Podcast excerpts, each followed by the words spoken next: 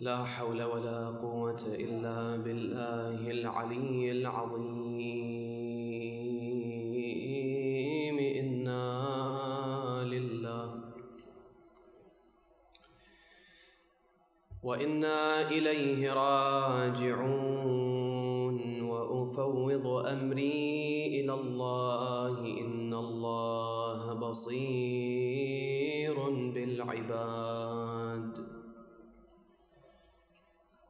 صلى الله عليك يا سيدي ومولاي يا رسول الله. وعلى أهل بيتك المظلومين.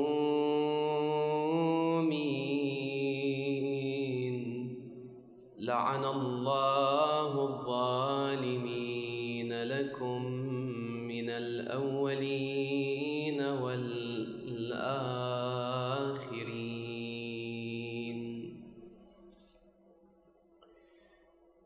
الله عليك يا مولاي وابن مولاي. يا أبا عبد الله. يا رحمة الله الواسعة ويا باب نجاة الأمة غريب. يا مظلوم كربلاء السلام عليك وعلى أخيك الإمام المظلوم. الشهيد المسموم. سيدنا ومولانا أبي محمد الحسن بن علي عليه السلام. ما خاب من تمسك بكم وأمنا من لجأ والتجأ إليكم.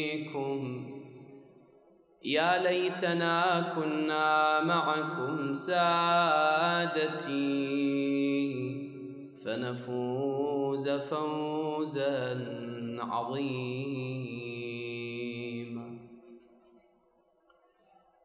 لم أنس يوم عميد الدين دس له بجعدة السم سرا عابد الوثن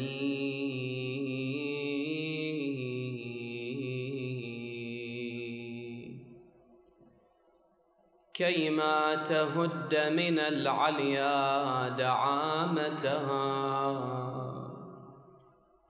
فجرعته الردايا في شربة اللبن أيوا إماما. فقطع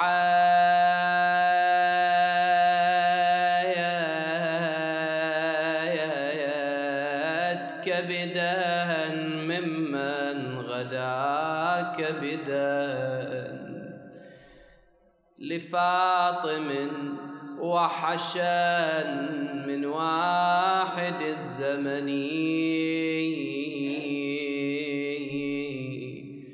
فأعولت بعده الدنيا وبرقعت الشمس المنيرة في ثوب من الدجن الكون كله حزين لفقد مولانا أبي محمد.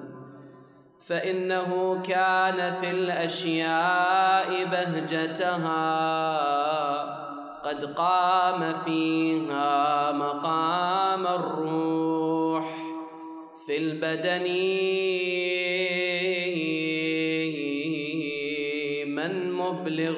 حيدر الكرار منتدبا يا علي. يا منزل المن والسلوى بلا منني كيف اصطبارك والسبط الزكي قضى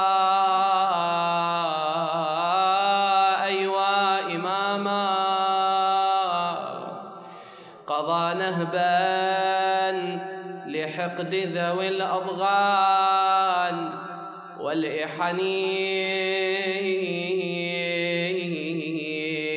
من مبلغ المصطفى والطهر فاطمة أن الحسين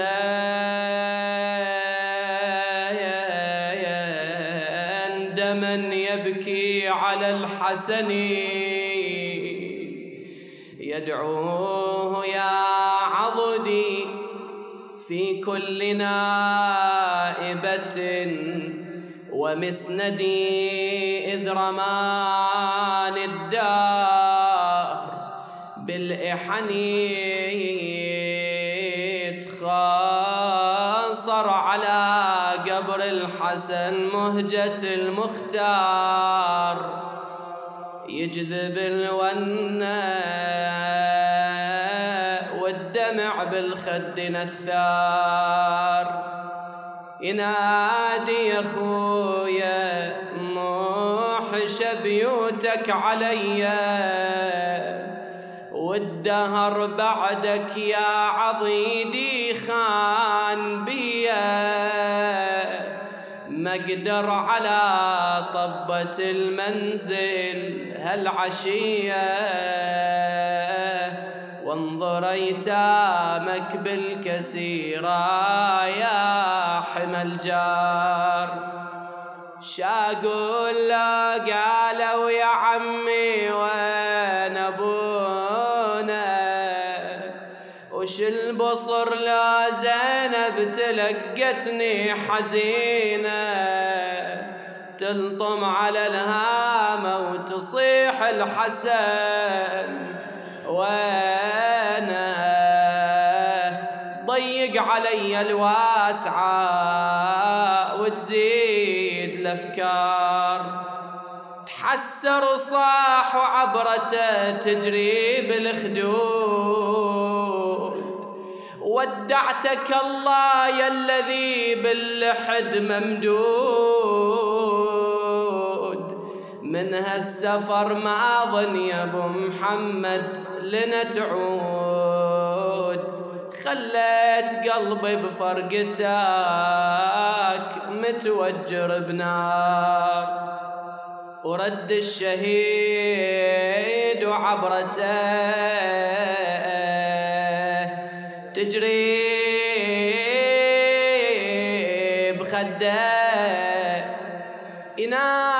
ينادي عضيد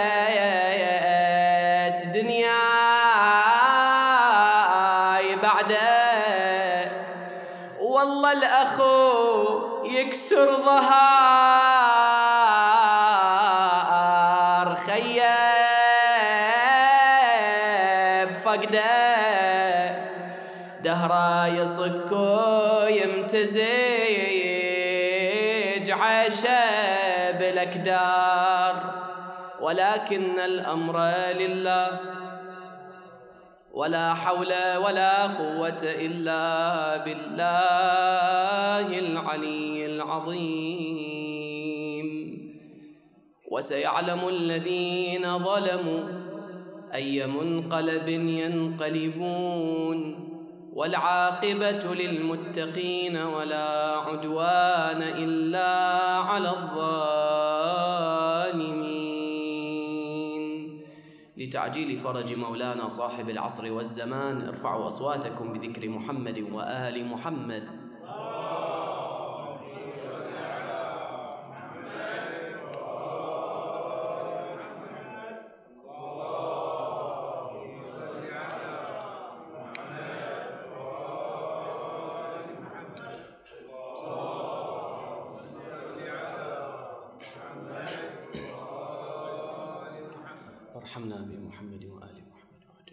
أعظم الله أجورنا وأجوركم أيها الأحبة المؤمنون بذكرى شهادة إمامنا أبي محمد الحسن بن علي الزكي صلوات الله وسلامه عليه. رزقنا الله وإياكم في الدنيا زيارته قريبا وفي, وفي الآخرة شفاعته وشفاعة الطيبين الطاهرين محمد وآل محمد صلوات الله عليهم أجمعين. من أهم ثمرات هدنة الإمام الحسن وصلح الإمام الحسن صلوات الله وسلامه عليه أنه كان سببا في ارتقاء الشيعة بمستوى تفكيرهم وارتقاء الشيعة بمعرفتهم العقائدية بأئمتهم صلوات الله عليهم أجمعين. وبيان ذلك أن المسائل العقائدية يمكن أن نقسمها إلى قسمين. القسم الأول ما يجب فيه تكليفان اثنان والقسم الثاني ما يجب فيه تكليف واحد. فالقسم الأول الذي يجب فيه تكليفان اثنان هي أصول الدين التوحيد وجود الله عز وجل العدل النبوة الإمامة المعاد. هذه المسائل الاعتقادية الأصلية أصول الدين. هذه يجب فيها تكليفان بالنسبة للمؤمن. التكليف الأول هو تحصيل العلم التفصيلي القاطع الجازم بصحتها. يعني ما يكفي أنه الإنسان يسأل لماذا تعتقد بوحدانية الله أو بوجود الله عز وجل؟ فيقول نشأت في بيت يعبد الله ويؤمن به ربا موجودا واحدا لا شريك له. هذا ما يكفي. لماذا آمنت بالنبوة؟ لأني نشأت في هكذا بيئة. الامامه المعاد عدل الله عز وجل. هذا لا يكفي. بل لا بد من تحصيل العلم بصحتها تفصيلا علما قاطعا جازما لا يقبل النقض. يقين ولا حتى ظن. يعني ما يصير واحد مثلا مثلا يعتقد أو مثلا يظن بوجود الإمام الحجة بنسبة 95% لا يصح لا يكفي. لا بد من تحصيل الجزم 100% الإمام الحجة موجود بدليل قاطع. وما يشترط دليل بالعمق الذي يذكره الفقهاء والعلماء في كتبهم. بعض بعض الأدلة العميقة الدقيقة التي يسوقونها. لا مو بالضرورة. كل واحد ومقدار معرفته. كذلك الرجل في الصحراء الذي يسأل كيف عرفت بأن الله موجود؟ فيجيب بكل جواب بجواب بسيط عقلي دليل قاطع. لكن بسيط يقول البعرة تدل على البعير والأثر يدل على المسير. أيعقل أن لا يوجد لهذا الكون خالق؟ هذا دليل عقلي بمقدار فهمه. فالتكليف الأول تحصيل دليل قاطع بصحة هذه المعتقدات الخمسة الأصول. التكليف الثاني عقد القلب بها لأنه العلم وحده ما يكفي. بعض الناس يعلمون فلا يذعنون جحدوا بها واستيقنتها أنفسهم. فلا بد أن يضم إلى العلم إذعان القلب عقد القلب وهذا يسموه عقيدة الإيمان. هذا بالنسبة إلى أصول الدين الخمسة. القسم الثاني من المسائل العقائدية هو ما دون ذلك من بعض التفاصيل. مثلا بعض الأمور الجانبية المرتبطة بعصمة أهل البيت. لا أصل العصمه فإن أصل العصمة يجب الاعتقاد بها وتحصيل العلم والاعتقاد بها يقينا جازما. أما بعض الجوانب المرتبطة بالعصمة مثلا بعض الأمور التي ورد ذكرها فيما سيأتي عليه حال الإنسان بعد عالم الدنيا كوجود منكر ونكير. ومنها القبيل هذه العقائد الفروع. يكفي فيها أن يعتقد الإنسان. يعني يذعن قلبه يحصل الإيمان بها. ولا يشترط تحصيل دليل علمي قاطع جازم بها. ما يشترط. بل يكفي العلم الإجمالي. ولهذا ورد في الرواية أن من سره أن يستكمل إيمانه فليقل القول مني. في كل الأشياء قول محمد وآل محمد سلام الله عليه.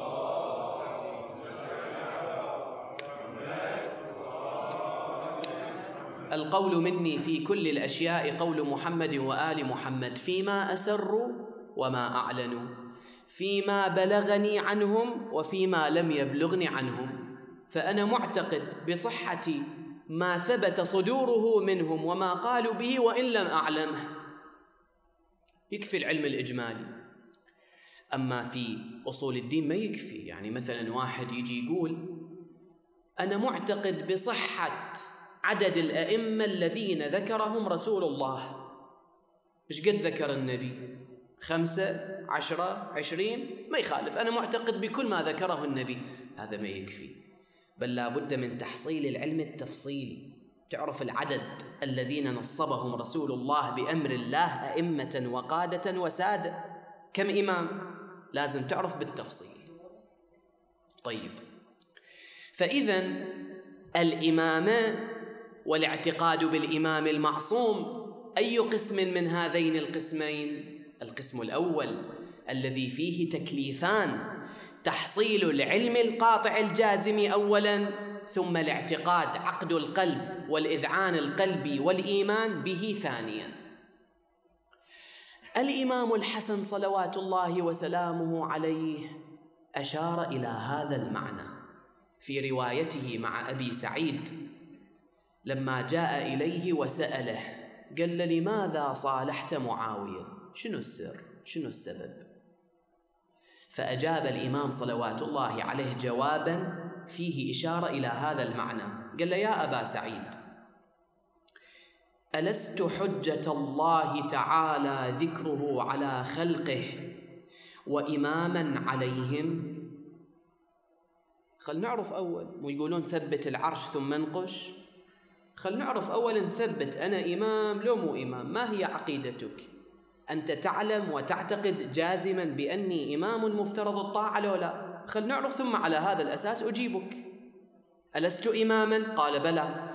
قال ألست الذي قال رسول الله صلى الله عليه وآله لي ولأخي الحسن والحسين إمامان قاما أو قعدا. النبي قال لو ما قال. يقول قلت بلى. قال فأنا إذا إمام لو قمت وأنا إمام إذ لو قعدت. ثم قال صلوات الله وسلامه عليه يا أبا سعيد إذا كنت إماما من قبل الله تعالى ذكره لم يجب أن يسفه رأيي فيما أتيته من مهادنة أو محاربة وإن كان وجه الحكمة فيما أتيته ملتبسا. أنت حصلت الاعتقاد وعملت بالتكليفين الموجهين إليك فيما يرتبط بتشخيص الإمام والاعتقاد بالإمامة الأولى خو إذا حصلت ذلك وإذا ثبت أنه إمام معصوم فكل ما ثبت أنه صدر منه من قول أو فعل فيجب عليك التصديق به والإذعان له دون اعتراض ومناقشة. الإمام لا يناقش الإمام لا يعترض عليه لا يسأل عما يفعل وهم يسألون يجري في حقهم ما يجري في حق الله عز وجل. هم خلفاء الله تبارك وتعالى في هذه الأرض. الإنسان ما يحق له يجي يعترض على الإمام لماذا فعلت كذا هنا؟ ولماذا فعلت كذا هنا؟ ولماذا سكت هنا؟ ولماذا تحدثت هنا؟ ما يحق للمؤمن أن يعترض عليه. الإمام لا ينطق عن الهوى إن هو إلا وحي يوحى. الاعتراض عليه اعتراض على من نصبه من نصبه إماما. ثم ما قيمة إدراكي أنا في قبال قيمتي في قبال إدراك الإمام المعصوم صلوات الله وسلامه عليه؟ هذا إمام بلغ من العلم ما بلغ. في آية التطهير إنما يريد الله ليذهب عنكم الرجس أهل البيت. ويطهركم تطهيرا. كبار العلماء يستدلون بهذا الاستدلال. يقول لك في كتاب مكنون لا يمسه إلا المطهرون. هذا الكتاب من الذي يطلع عليه؟ من الذي يمسه؟ المطهرون. من هم المطهرون؟ هؤلاء في الآية الذين أذهب الله عنهم الرجس وطهرهم تطهيرا. فإذا الإمام صلوات الله عليه يؤسس لهذا المنهج. يقول ما دمت اعتقدت جازما بعلم صحيح واستدلال سليم على أن هذا الرجل المشخص هو الإمام المعصوم المفترض الطاعة فلا يحق لك أن تعترض عليه وإن لم تفهم وجه الحكمة من تصرفه. نعم. كما قال أهل البيت يحق لك أن تسأل سؤال مستفهم سؤال مستفسر لا أكثر. وإذا شاء الإمام أن يجيب أجاب. وإذا لم يشأ أن يجيب لم يجب. إليه الأمر هو يشخص المصلحة في ذلك. طيب. إذا اتضح هذا هذا المعنى نقول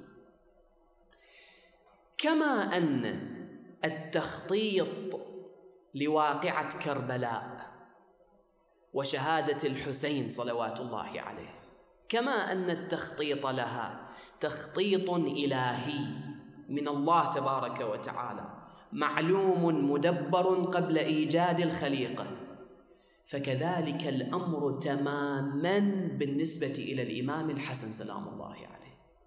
صلحه لمعاوية مهادنته أمر مخطط له أمر معلوم أمر دبر له الله تبارك وتعالى. كما الأمر بالنسبة إلى أي إمام معصوم سلام الله عليه. اختلاف أدوار. وكما قلنا في عشرة محرم إذا تتذكرون نقلا عن الشيخ التستري عليه الرحمة أن الحسين صلوات الله عليه له تكليفان ظاهري وواقعي كذلك الأمر نفسه بالنسبة للإمام الحسن. له تكليف ظاهري تصير خيانة انقلاب على الأعقاب. قادة الجيش يروحون إلى معاوية. ظاهر الأمر شو يسوي الإمام؟ يأخذ الناس ليلقي بهم إلى التهلكة لو واجبه حفظ الأرواح في ظل تلك الظروف. لا سيما مع عدم وجود استعداد لنصرة الإمام المعصوم صلوات الله وسلامه عليه. هذا التكليف الظاهري التكليف الواقعي أن في صلح الإمام الحسن كانت هناك ثمار عظيمة لا بد من الإتيان بها ولولا هذا الصلح لما نتجت تلك الثمار أبدا. أول ثمرة؟ الاهتمام بالجانب المادي الكرم المادي. شنو أهمية الاهتمام بالجانب المادي؟ يجي واحد من الشام إلى المدينة يشوف الإمام صلوات الله عليه على دابته يسبه ويشتمه ويشتم علي بن أبي طالب سلام الله عليه هذا شنو هذا؟ شنو منين اجى هذا الكلام؟ كيف وصل الأمر إلى هذا الحد؟ هالشكل واحد ينام بالليل يقعد الصبح يجد نفسه مبغضا لأهل البيت لو الأمر إلى تداعيات الأمر إلى تاريخ متجذر الأمر مرتبط بعمل إعلامي ممنهج خطط له على مدى سنوات من زمن شهادة النبي صلى الله عليه وآله وسلم إلى أن وصل الأمر إلى هذا الحد أنه يجي واحد ما شاف الإمام أصلا ولا التقى به في حياته. يجي يدخل المدينة يسبه ويشتمه ويشتم, ويشتم أمير المؤمنين سلام الله عليه والأمر عادي وطبيعي. هذا مو بحاجة إلى علاج؟ كيف يعالج؟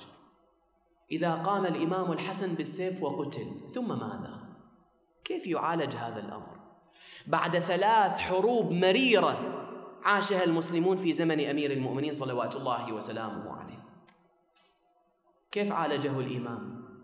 عالجه الإمام بالكرم المادي بالصفح بالعفو بالحلم وبالإغداق. قال إن كنت غريبا آويناك قال له حول رحلك إلى رحالنا. تعال انزل ضيف عندي. فإن عندنا مالا وفيرا وخيرا كثيرا. تعال. ليش متأذي من أهل البيت عليهم السلام؟ تعال راويك الوجه الآخر لآل محمد صلوات الله عليهم أجمعين. ويجي فينكب على يدي الإمام يقبلهما يقول الله أعلم حيث يجعل رسالته. لو الإمام ما قام بالصلح كان ممكن يصل الأمر إلى هذا الدرجة إلى هذه إلى هذه الدرجة. كان ممكن الإمام صلوات الله عليه يجد فرصة أنه يعيد تخطيط الأمور يرجع الأمور إلى نصابها. أيها الناس أنتم وين رايحين؟ وين مضيعين الطريق؟ تعالوا ارجعوا إلى أهل البيت. سعادتكم الدينية والدنيوية والأخروية بالتزامكم بآل محمد سلام الله عليهم. اللهم صل على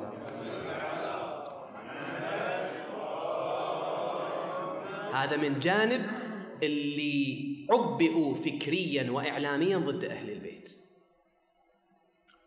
الجانب الثاني عامة الشيعة المساكين الذين تجرعوا ما تجرعوا من ظلم واضطهاد وغصب حق إلى درجة تاريخ يذكر أن الرجل في الشام كان يفضل أن يقال له زنديق على أن يقال له موال لأهل البيت عليهم السلام. الله أكبر. وين الناس متجهه كيف تغيرت الأمور بهذه الطريقة؟ منعوا من العطاء عاشوا الذل والهوان. يجي هنا دور الإمام الحسن صلوات الله عليه. كان يغدق العطاء إذا أعطى أغنى. اكتفاء مادي. الإمام الحسن سلام الله عليه ورث بساتين من أبيه أمير المؤمنين صلوات الله عليه تدر أرباحا على أهل البيت. كانوا في ثراء كانوا في خير ونعمة صلوات الله عليهم. كل ما يجي له فقير من قبل أن يسأل أصلا قبل أن يسأل ويعطيه دون أن ينظر حتى إلى وجهه. كرم كرم كرم. سلام الله عليه.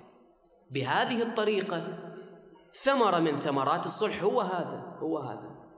حتى بعد سنوات لأنه أنتم تعلمون أن الحسين صلوات الله عليه لم يرفع السيف بعد شهادة الإمام الحسن مباشرة. لا الإمام الحسن متى استشهد؟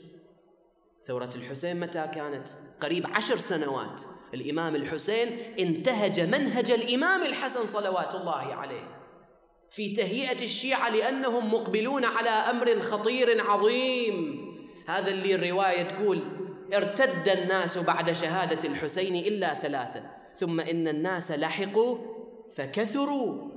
لو ماكو إعداد من مسبق من الإمام الحسن سلام الله عليه لما صار أن الناس لحقوا وكثروا التحقوا بأهل البيت عليهم السلام. لانفك الناس عنهم. لكن هذا إعداد ممنهج مخطط بتخطيط من الله تبارك وتعالى. فإذا الثمرة الأولى هو هذا تأليف القلوب والحفاظ على شيعة أهل البيت عليهم السلام بالجانب المادي.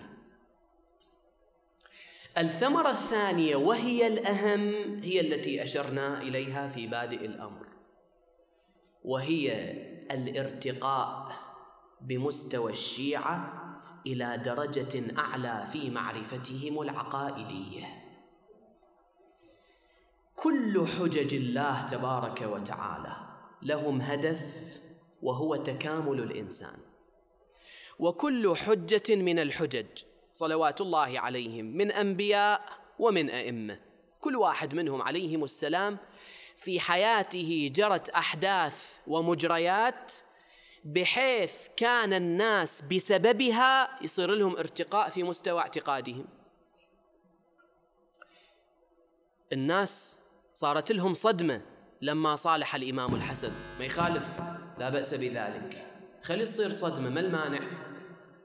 في زمن النبي صلى الله عليه وآله وسلم بعد غزوة بدر اللي الله تبارك وتعالى قال نصركم الله في بدر وأنتم أذلة شنو صار بعد ذلك؟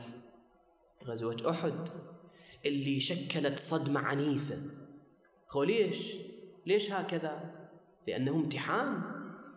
من دون ما يتم التخطيط الإلهي لامتحان من هكذا النوع من هذا من هذا النوع الإنسان ما يرتقي في مستوى اعتقاده ما يرتقي في تكامله.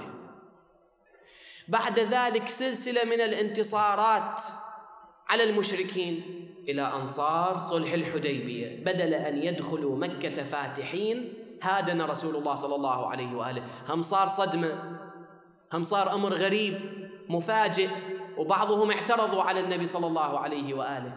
لكن شنو النتيجة؟ صار ارتقاء في مستوى وعيهم وإدراكهم وفكرهم. بعد شهادة رسول الله صلى الله عليه وآله جرى على الزهراء ما جرى. وجلس أمير المؤمنين صلوات الله عليه في داره قرابة ثلاث عقود. هذا هالشكل هم عبط هكذا؟ لا أمر مخطط له الهيا. حتى يرفع الشيعة ويرفع الناس إلى مستوى أعلى من التكامل والإيمان بأهل البيت. ومستوى عقائدي ارفع وهكذا كل إمام في زمانه بسبب بعض الأحداث الغريبة والامتحانات المفاجئة الناس يرتقون. في زمن الإمام الكاظم سلام الله عليه الناس كانوا متعودين على أن يغيب عنهم إمامهم. بعض الروايات تقول أن الإمام الكاظم بقي 14 سنة في غياهب السجون. ما متعودين. لكن هذا تمهيد مشان غيبة الإمام الحجة عجل الله تعالى فرجه الشريف. زمن الإمام الجواد إيش قد اعترضوا؟ شلون إمام عمره سبع سنوات؟ صدمة شيء غريب ما متوقع. لكن بعدين إلى نتيجة حتى لما يجي الإمام الحجة ويتولى الإمامة وعمره خمس سنوات ما يكون شيء عجيب. يكون شيء معهود مطبق مسبقا عمليا على أرض الواقع. وهكذا إلى أن نأتي في زماننا هذا اللي وردت الروايات في مدح أهل هذا الزمان أنهم آمنوا بحبر على ورق. في رواية أبو خالد الكابلي عن علي بن الحسين سلام الله عليه قال تمتد الغيبة بولي الله الثاني عشر. إمام الحجة عجل الله فرجه. من أوصياء رسول الله صلى الله عليه وآله والأئمة بعده يا أبا خالد. إن أهل زمان غيبته القائلون بإمامته المنتظرون لظهوره أفضل أهل كل زمان. ليش مولاي يا زين العابدين؟ قال لأن الله تعالى ذكره أعطاهم. التفت الكلام الإمام. أعطاهم من العقول والأفهام والمعرفة ما صارت به الغيبة عندهم بمنزلة المشاهدة. هذا المستوى كيف وصلنا له؟ هذا المستوى كان ممكن نصل إليه لولا امتحان غزوة أحد؟ كان ممكن نصل إليه لولا امتحان صلح الحديبية؟ لولا امتحان صلح الإمام الحسن؟ لولا امتحان نهضة الحسين؟ لولا صبر علي؟ لولا امتحان غيبة الكاظم؟ لولا امتحان إمامة الجواد؟ ما ممكن. تكامل الناس لا يمكن أن ينزله الله بشكل دفعي. الناس ما تتحمل. شوية شوية لازم. بشكل تدريجي. وهكذا ليش نقول كل إمام له دور؟ لأن كل إمام لاحق دوره مكمل للإمام السابق في سبيل الارتقاء بالناس. يودوهم في سلم الكمال حتى يصلوا إلى المستوى الذي يريده الله عز وجل حتى بعد ذلك حين يظهر الإمام يضع يده على رؤوس الناس فتكتمل عقولهم. هذا ما اجى دفعة وفجأة. بل بعد عمل شاق. مئات السنين من العمل من كل أهل البيت عليهم السلام حتى يوصلون إلى هذه الدرجة. فلا بد أن نلتفت أيها الأحبة. لا نرجع أنفسنا إلى مستوى وعي مال قبل 1400 سنة. أهل البيت أوصلونا إلى مستوى لا بد أن نحافظ عليه. قالوا لنا الإمام المعصوم لا يسأل لا يناقش. إذا وردت رواية عن الأهل البيت صلوات الله وسلامه عليهم ما عجبتني وجدت فيها غرابة لا أصير مثل بعض الناس اللي كانوا في زمن الإمام الحسن سلام الله عليه. أضيع على نفسي فرصة الاستفادة من امتحان صلح الحسن. ليش؟ ليش أضيع جهود الأئمة المعصومين عليهم السلام؟ ما عجبتني أردها أضرب بها عرض الجدار. ليش هذا شغلي تمحيص الروايات لو شغل الفقيه؟ الذي صرف عمره في قراءة الروايات وفهم معانيها وبيان ما أراده الإمام المعصوم صلوات الله عليه منها. هكذا أراد الإمام الحسن سلام الله عليه. أن نلتفت إلى كيفية تعاملنا مع أهل البيت سلام الله عليهم. إحنا فعلا نرجع إلى كلام الإمام الحسن. إحنا فعلا معتقدين بإمامة أهل البيت لو لا هذا أول سؤال. عندنا علم جازم قاطع عندنا اعتقاد لو ما عندنا إذا عندنا انتهت القضية. كل الأمور تحل. إذا ما عندنا لازم نراجع أنفسنا. ليش ما عندنا فحتى تعرف أن الإمام الحسن صلوات الله وسلامه عليه كيف كان رسول الله دقيقا في عبارته. قال الحسن والحسين إمامان قاما أو قعدا. لأن كلا منهم قام وقعد. الإمام الحسن قام بالسيف ثم قعد. الإمام الحسين قعد ثم قام بالسيف. لأنه دور دور بتخطيط إلهي أوكل إليهم للارتقاء بالناس تمهيدا لارتقاء أعظم لما سيقوم به الأئمة المعصومون صلوات الله عليهم أجمعين. هكذا هي عظمة إمامنا الحسن. هكذا يفهم صلح الإمام الحسن صلوات الله وسلامه. هذا الإمام المظلوم واقعا. المظلوم في حياته والمظلوم بعد شهادته. مظلوم ما عرف قدره. وإحنا عقيدتنا أن الإمام الحسن مقامه أعظم من مقام الحسين سلام الله عليه. أعظم من مقام الحسين. لكنك تروح الله يرزقنا وإياكم إن شاء الله زيارة قبر الإمام الحسن. تروح إلى البقيع ترى قبورا مهدمة سويت بالأرض. لا بناء لا علامة لا شاهد. تنظر إلى تلك القبور الخمسة لأول وهلة. أول نظرة ما تدري أين قبر الإمام الحسن؟ هذه بحد ذاتها هي ظلامة والله ما تدري أي واحد قبر الإمام الحسن؟ ثم تدقق.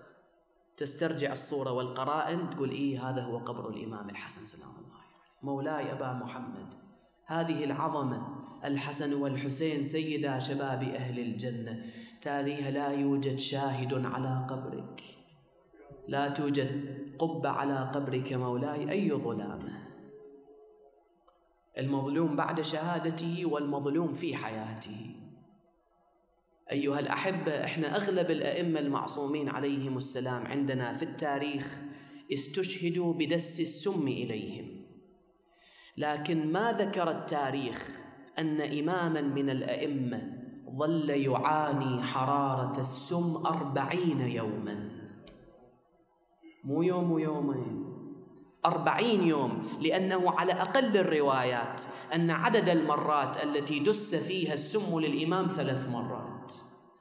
في كل مرة يتناول السم تقطع أحشاؤه. لما سقته جعد ذلك اللبن المسموم ما إن شرب منه شربة حتى شعر من فيه إلى سرته كأنها تقطع بالمواسي والسكاكين. أيوا حسنا أيوا مسمومة أيوا سيدا. تقول الرواية سرى السم في بدن الإمام حتى اخضر لون بدنه. تغيرت ألوان الإمام. تعبر الرواية تقول لفظ كبده قطعة بعد قطعة في الطشت. الكبد المشار إليه يعني أحشاؤه الداخلية.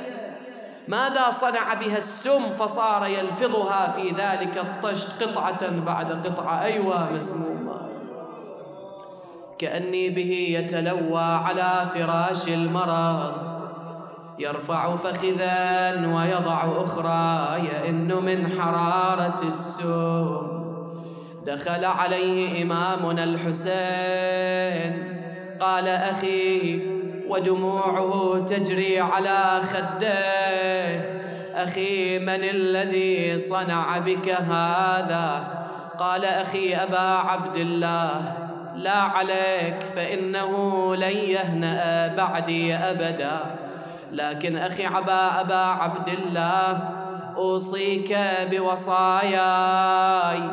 حسين إذا أنا مت فغسلني وحنطني وكفني. بفاضل حنوطي وكفني جدك وأبيك وأمك. حسين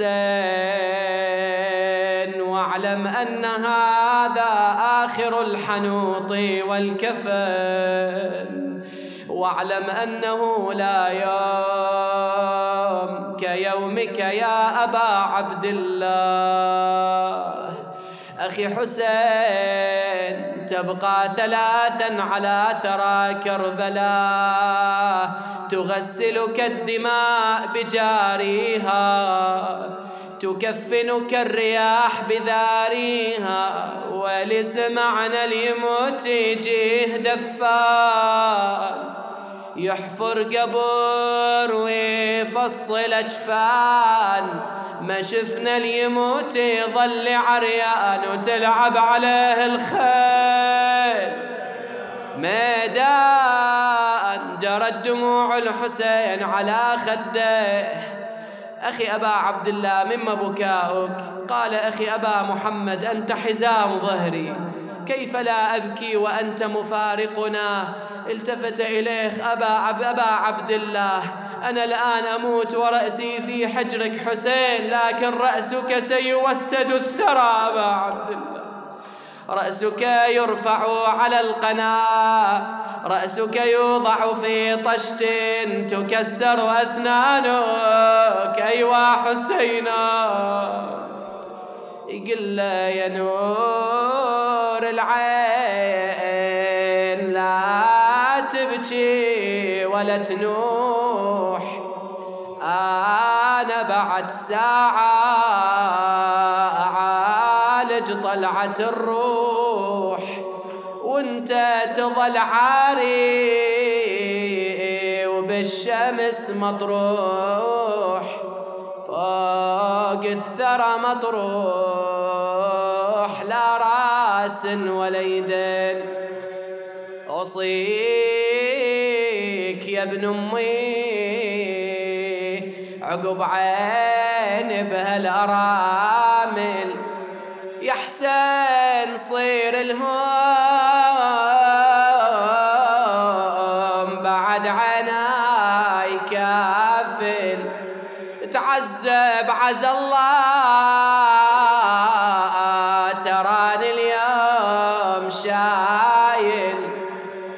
ودعتك الله يا قطيع الراس يا حسين.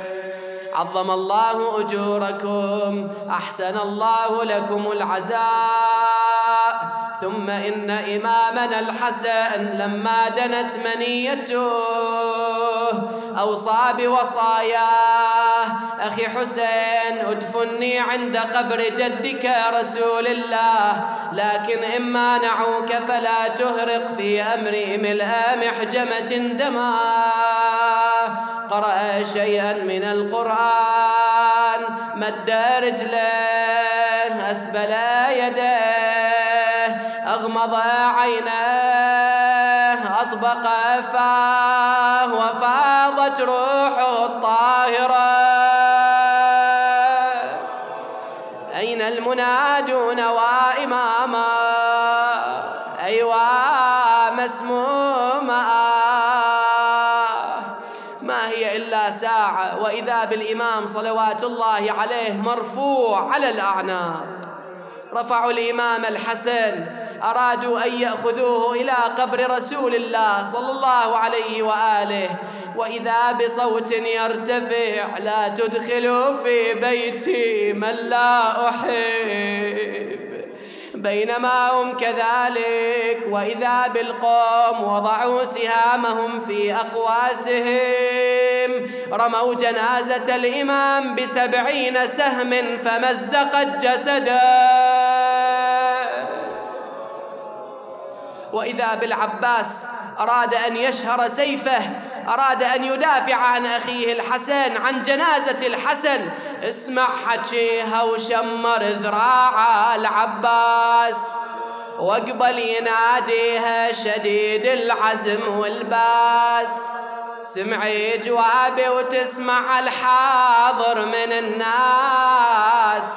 لازم حرايب الأولية ترجع اليوم. عباس جاها وبالوعايد أرعد رعيد ويصيح جتال الأخو ما هو من بعيد. يا حسين خلنا اليوم نفعل كل ما نريد. وندفن أخونا بالغصب لو نقتل اليوم. التفت إليه الحسين. أخي أبا الفاضل اغمد سيفك. إن لك يوما آخر في كربلاء. يوم مذخور لك أبو فاضل تنصر أخاك الحسين. أيوا حسينا أغمد العباس سيفه. رفعوا جنازة إمامنا الحسن بكل مهابة بكل جلالة. أرادوا أن يأخذوه إلى ملحودته وإذا بصوت ضعيف أخي حسين ضع جنازة أخي الحسن أبو علي ما قلنا نحق نودع الإمام الحسن هذه آخر نظرة بعدها يأتي الفراق الذي لا لقاء بعده. تقول له رياض يا أبو سكنه بجنازة حلو الأطباع. مر بتابوته على مكسورة الأضلاع وخلى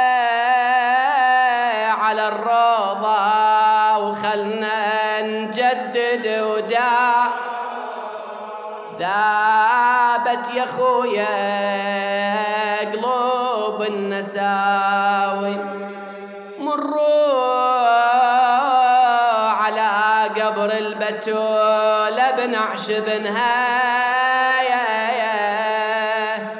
وقبره يا خويا لا تحفر بعيد عنها خويا حسين دفنه بكترها بل جنيها وانحزنها. لا وين ماشي بكعبتي الوفاد يحسن. وقفت زينب بكل جلاله بكل مهابه على جسد الحسن. الحسين عن يمينها العباس عن شمالها محمد بن الحنفية خلفها النساء يحوطونها بنو هاشم من حولها. هذا يوم ويوم تجي زينب تقف على جسد الحسين والسياط تتلوى على متنها صاحت أنا أم الحزن زينب وأنا اللي صرت مفجوعة وأنا اللي شفيت الدهر شيبني وأنا اللي شفت طشتين. جبد الحسن واحد بيه واحد بيه راس حسين. وأنا اللي شفت راس حسين بعصاته يزيد ضربا. تقول أخويا حسين راسك حين شفته.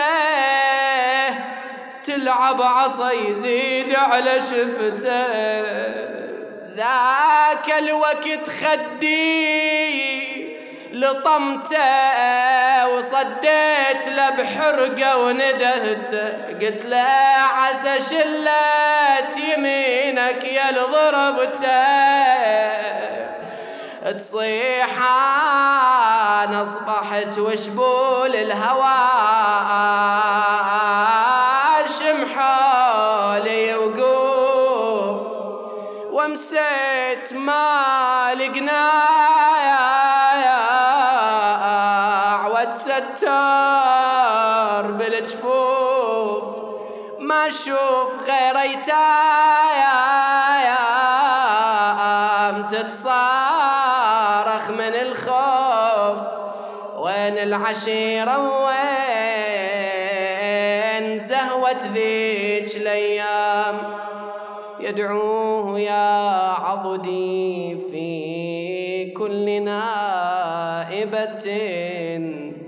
ومسندي إذ رماني الدار بالإحن بالمحن يا الله.